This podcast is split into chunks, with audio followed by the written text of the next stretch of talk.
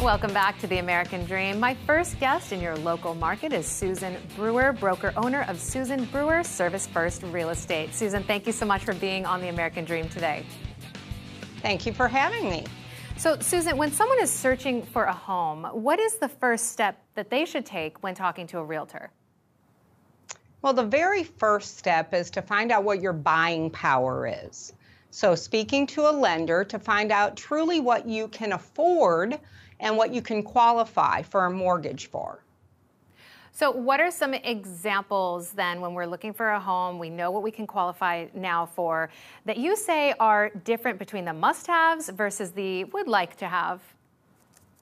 Well, the very first thing after you know what you can afford to purchase is really to put together a list.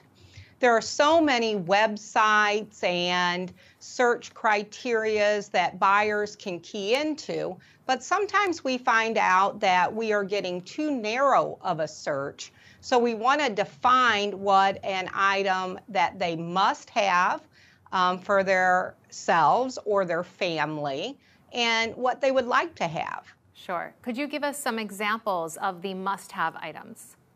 Sure. Must have would be if you need to be in a specific school district or area, or how many bedrooms you would like. Um, bathrooms can be relative to a must have or would like to have, depending on the floor plan. So, are the must haves or the non negotiables really things that cannot be changed in the future? Uh, yes. They could be I must have um, a two car garage. I must have a three car garage. It might not be changeable because of the size of the lot or the way the house is positioned on the lot. Same way with bedrooms. They may not be able to add something that is a true bedroom in the future. Right.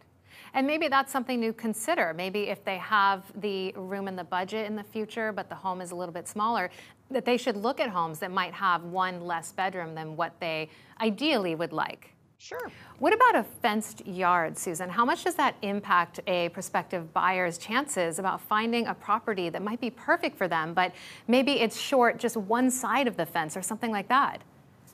Great point. That's probably the largest criteria search term that a buyer could give up by physically going and looking at some of the properties that fit their other profiles. As you said, it could have three sides of fence and they need to add one gate. It could have three sides and they need to run one row of fencing to make it the perfect house for them, but they would miss it if they were simply adding that as a check mark in their criteria. Now, I, I see here that 33% of first time home buyers state that after living in their home for one year, they realize that they made a mistake in one or more areas. Tell me a little bit more about what that statistic means. Well, years ago, buyers would start their searches with a realtor um, helping them find areas or subdivisions that would really fit what they were looking for. Today, we find that most buyers do almost all of their searching online. So, first of all, they may not know about specific areas. Um, so, their realtor can help broaden their um, look when they're searching for homes.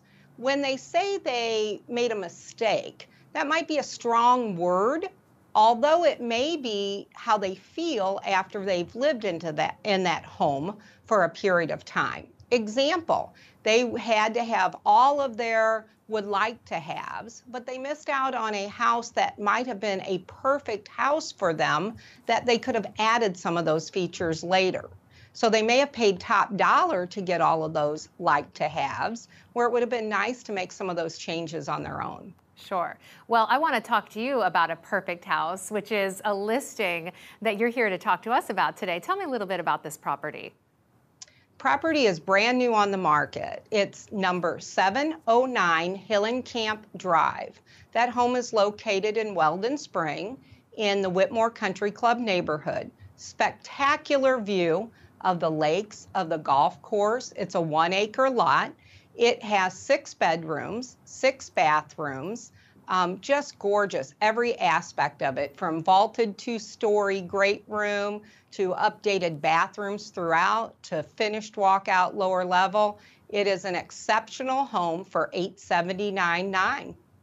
Sounds beautiful. Susan Brewer, thank you so much for being on The American Dream. Always a pleasure to have you here. You are a top producer in your area, and we couldn't appreciate you being on the show more. Thank you. Thank you very much for having me. And if you have any other questions, reach out to us online, AmericanDreamNetwork.tv. We'd ha- be happy to answer any questions that you may have, and we'll be right back with more of the show.